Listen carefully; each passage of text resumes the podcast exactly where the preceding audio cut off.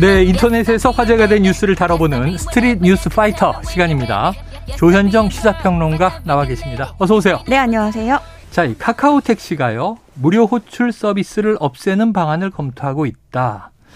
자, 그럼 이거 소비자 피해로 번질까? 벌써 네. 우려의 목소리가 나오는 것 같습니다. 네. 그러니까 이게 카카오 모빌리티가 일반 호출 서비스를 없애고 네. 가맹 택시만 남기는 걸 검토하고 있는 거다라고 확인이 네. 된 거예요. 실제로 최근에 경영진 회의에서 이런 여러 가지 방안을 논의했다고 예, 예. 들려지는데요. 예. 어, 이렇게 일반 호출 서비스를 없애게 되면 카카오 택시를 사용하려면 이제 호출료를 내야 되는 거죠. 허허. 가맹 택시를 부르는 그런 유료 서비스만 남아서 그것만 네네. 사용할 수 있게 되는 건데 호출료를 낸다면 천 원에서 많게는 오천 원까지 음. 내야 되는 겁니다. 지금 카카오 택시에 등록된 무료 일반 택시가 22만여 대고요. 유료 호출료를 받는 가맹 택시는 4만여 대예요. 네. 그럼 무료 일반 택시가 훨씬 많잖아요. 예. 그러면 이걸 없앤다 하면은 카카오 입장에서도 사실은 이용자들이 이탈할 수 있고 그렇겠죠. 예. 그리고 또 뭐 IT 업체에서는 사실 데이터가 되게 중요하잖아요. 네. 이 22만 대나 되는 택시와 승객의 데이터를 본인들도 손에서 놔야 하는 그렇죠. 그런 리스크가 있습니다. 그럼에도 불구하고 그동안 카카오 모빌리티를 둘러싸고 워낙에 이 유료 호출을 받는 자사 가맹 택시에만 콜을 몰아줬다. 이 몰아주기 의혹이 그랬죠, 그랬죠. 네 오랫동안 있었고 그래서 공정위 조사만 3년째 받고 있는 상황이다 보니까. 음. 그래서 이게 카카오 모빌리티가 이 배차를 인공지능 기반으로 해주고 있는데 네. 수락률이 높은 기사들을 우선으로 배정을 해주고 있거든요. 네. 근데 이걸 두고 카카오 측은 승객 전체의 편익을 고려한 조치다라고 말을 하고 있고 공정위는 어 이 과정에서 일반 택시들이 차별받고 있는 것이다라고 보고 있는 네. 겁니다. 네. 그래서 카카오가 이제 3년 동안 너무 이제 또 고생을 하고 그러다 보니까 아예 의혹의 소지를 없애기 위한 조치다라는 음. 해석이 주변에서 나오고 있고요. 네. 그리고 또 어, 규제 리스크가 커지면서 맞불 차원이다.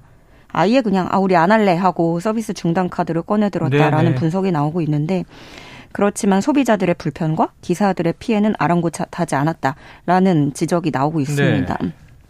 그 무료 호출 서비스가 사라진다면 일반 택시 지금 등록하신 22만여 대 중에 음. 일부는 뭐 카카오에 돈을 주고 가맹 택시가 되려고 할 것이고 네. 또 일부는 다른 중개 플랫폼으로 옮겨가려고 할 텐데 네. 그런데 현실적으로 카카오 모빌리티가 점유율이 가장 높다 보니까 그렇죠. 옮기기도 쉽지가 않고 이 과정에서 그러면 택시 대란이 되풀이 될 수도 있다는 우려가 지금부터 음. 나오고 있는 겁니다. 그러네. 그래서 벌써부터 이 소식을 들은 시민들은 택시 이용을 더 앞으로 안 하게 될 것 같다라는 음. 반응을 보이고 있는데요. 댓글들 좀 소개해 드리면 내가 돈 내고 기사가 운전하는데 왜 카카오가 돈을 버는지 모르겠다. 네. 네. 무료 중계 같아도 그 22만 대가 있어서 회사가 또 잘 되는 건데 그런 식으로 택시계를 점령하더니 결국 유료화하려는 수작이었다. 어. 카카오티 지금 삭제합니다. 이런 댓글들도 네네. 있었고요. 혹은 다른 회사들 도입해라 지겹다 하면서 독과점을 지적하는 의견. 음. 그리고 또 카카오의 엄포일까 자충수일까 궁금해지네 네. 하는 댓글도 있었습니다. 어, 공정위는 조만간 이 콜몰아주기 의혹에 대한 조사 결과를 발표하고 관련 제재안을 발표할 예정입니다.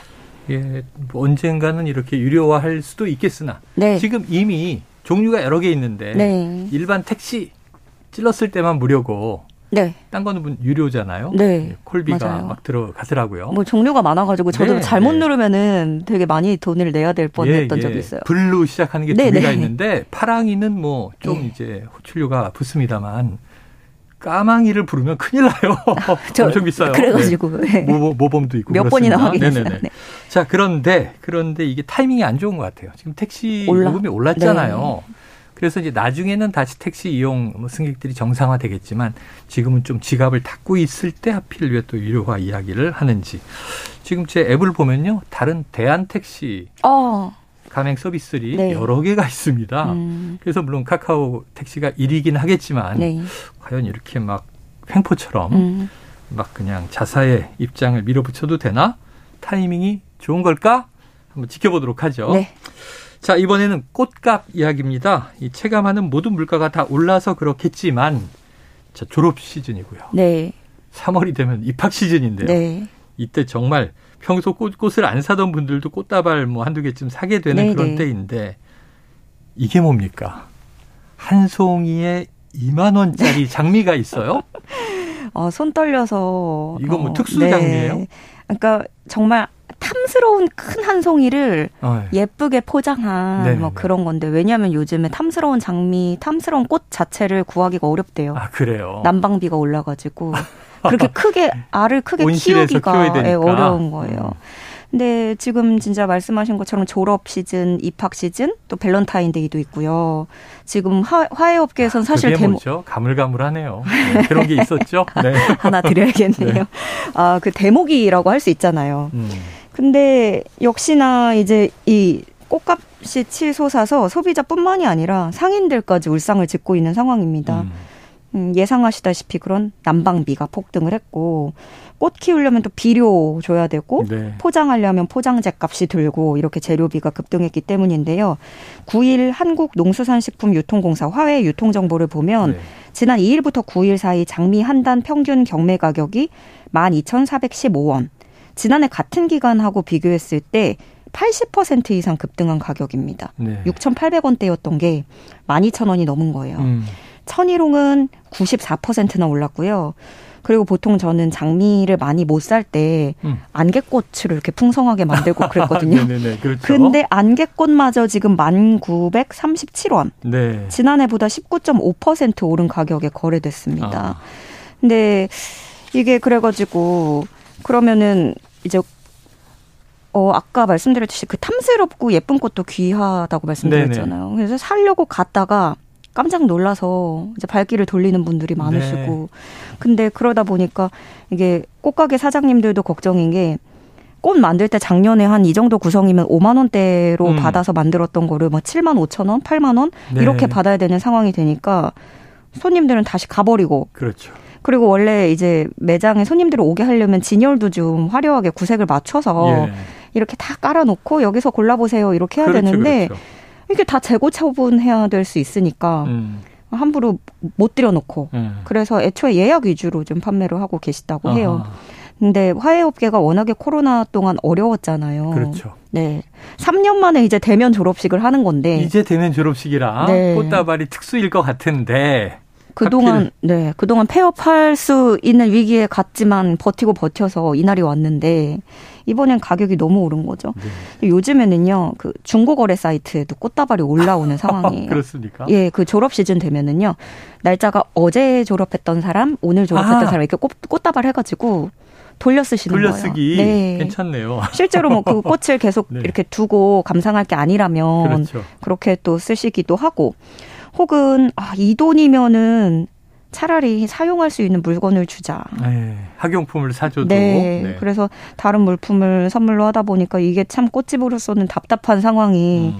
되는 거죠. 그래서 화훼 농가는 지금이 IMF보다 더 어렵다. 뭐 이런 네네. 얘기도 나온다고 해요. 난방해주면서 키워야 하는 꽃들도 그렇고 그 비닐하우스 과일들, 네. 딸기도 요즘 알이 작다고 딸기. 하는데, 네. 네 수산물 키우는 대규모 양식장들도 그렇고요.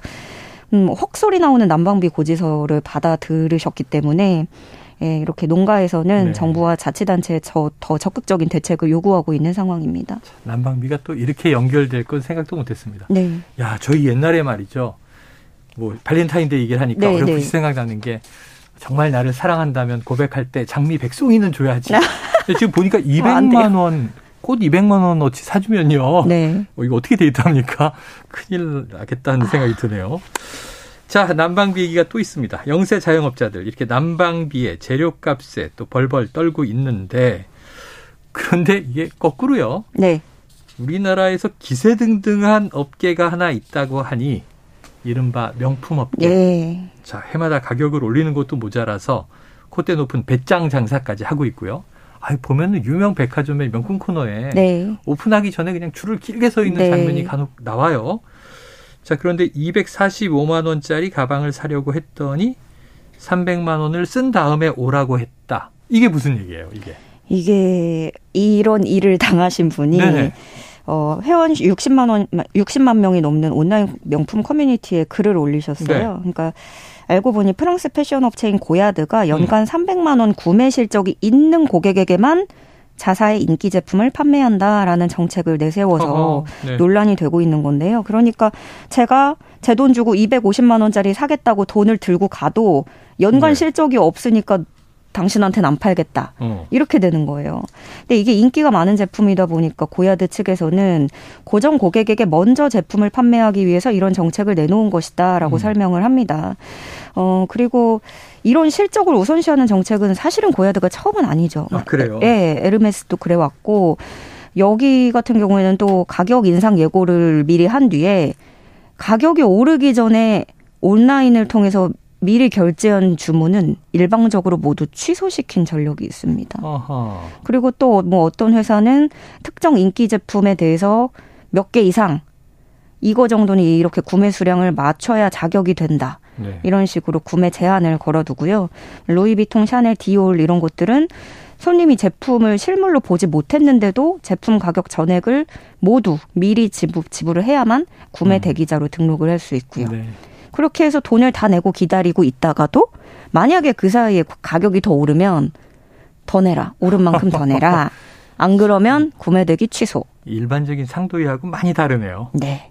근데 그런데도 진짜 아까 말씀하셨 듯이 그 매일같이 이제 명품 매장 앞에는 네. 진을 치고 있잖아요. 오픈런이라고 해가지고 그게 사려고 가시는 분도 계시지만 사실은 그 리셀러들이라고 해가지고 그 웃돈을 받고 이제 본인들이 먼저 대기를 음. 해서 이렇게 사 대신 사주는 그런 건데 그런 풍경을 보니까 아 저게 어떻게 보면 그게 돈을 지불하고 웃돈을 지불하고 누군가의 시간을 사고 있는 거잖아요. 네네. 그래서 참 많은 생각이 들었어요. 그거에 네. 대해서도. 2022년 기준에 우리나라 1인당 명품 소비액이 세계 1위를 기록했다는 아하. 뉴스도 그전부터 많이들 보셨는데요. 우리나라 명품 소비 총 금액이 168억 달러입니다. 약 21조 원. 어휴. 그래서 예 워낙에 세계 1위다 보니까 외신에서도 한국의 명품 사랑이 대단하다라고 하면서 이걸 분석하기로 부의 과시 욕구가 한국에는 있다. 뭐 이렇게 해석을 하기도 하더라고요. 음. 그리고 또 맥킨지 조사에 따르면 사치품을 과시하는 것을 나쁜 것이라고 생각하는 비중 이런 조사가 있었는데요. 네. 같은 동아시아권 안에서도 일본인이 45%, 중국인은 38%가 나쁘다고 생각했는데 한국인은 22%만이 나쁘다고 생각했습니다. 음. 그러니까 물론 이게 나쁘다 이렇게 말할 수는 없지만 인식의 네. 차이를 읽을 수 있는 조사였는데요. 그러다 보니까 일부에서는 어, 국내 소비자들의 과도한 명품 사랑 때문에 명품 업체들의 그런 황당한 행태가 반복되고 있다라는 지적도 나오고 네. 있습니다. 소비자가 업체를 잘못 길들인 거 아니냐? 네. 사실 백화점에 가면 고객이 너무 갑질을 하는 경우에 눈살찌 풀리니까 네. 자 같은 인격체인데 그러지 맙시다. 이 직원들 점원들에게 이 거꾸로예요. 근데 네. 비싼 돈 이렇게 비싼 돈을 내고 이게 업체로부터 갑질을 네. 고객이 소비자가 당해야 되는 것이냐? 아, 이게 참. 그리고 마케팅을 무슨 이렇게 해요? 네. 자, 연간 300만 원 이상을 구매하셔야 인기 상품을 구매하실 수 있습니다. 네. 그럼 기존에서 한 300만 원어치는 인기 상품이 아닌가 보죠? 일단 먼저 좀 아무거나 사라. 아니면 250만 원짜리를 사면 거기에 더 사면 300만 원이 채워지는 거 아니에요? 그러게 말입니다. 자기네끼리 네. 제품에 이렇게 줄을 세우면 그러면은 먼저 사는 제품들은 뭐 떨어지는 제품입니까? 자사 제품을 왜 네. 그렇게 막대우를 해요? 이상한 마케팅을 다 보내. 네. 어쨌든 화가 나는 그런 소식이었습니다. 네. 명품 있으세요? 어, 저하고는 지금 다른 세상 얘기여가지고 네, 그렇죠? 제가 합리주의 소비하자고요. 네. 이 비싼 거보다 저희 온라인에서 뭐 저는 3만 5천 원짜리 가방 샀는데 저 보세요. 명품 같지 않아요? 어, 아, 이게 또 매시는 분에 따라서 네. 가죽 백팩이 네. 이렇게 또 쌉니다. 저는 오늘 일당에 맞는 예, 소비를 예. 하겠습니다. 그래, 그래야죠. 오늘 말씀 여기까지 정리하겠습니다. 조현정 시사평론가였습니다. 고맙습니다. 네, 고맙습니다.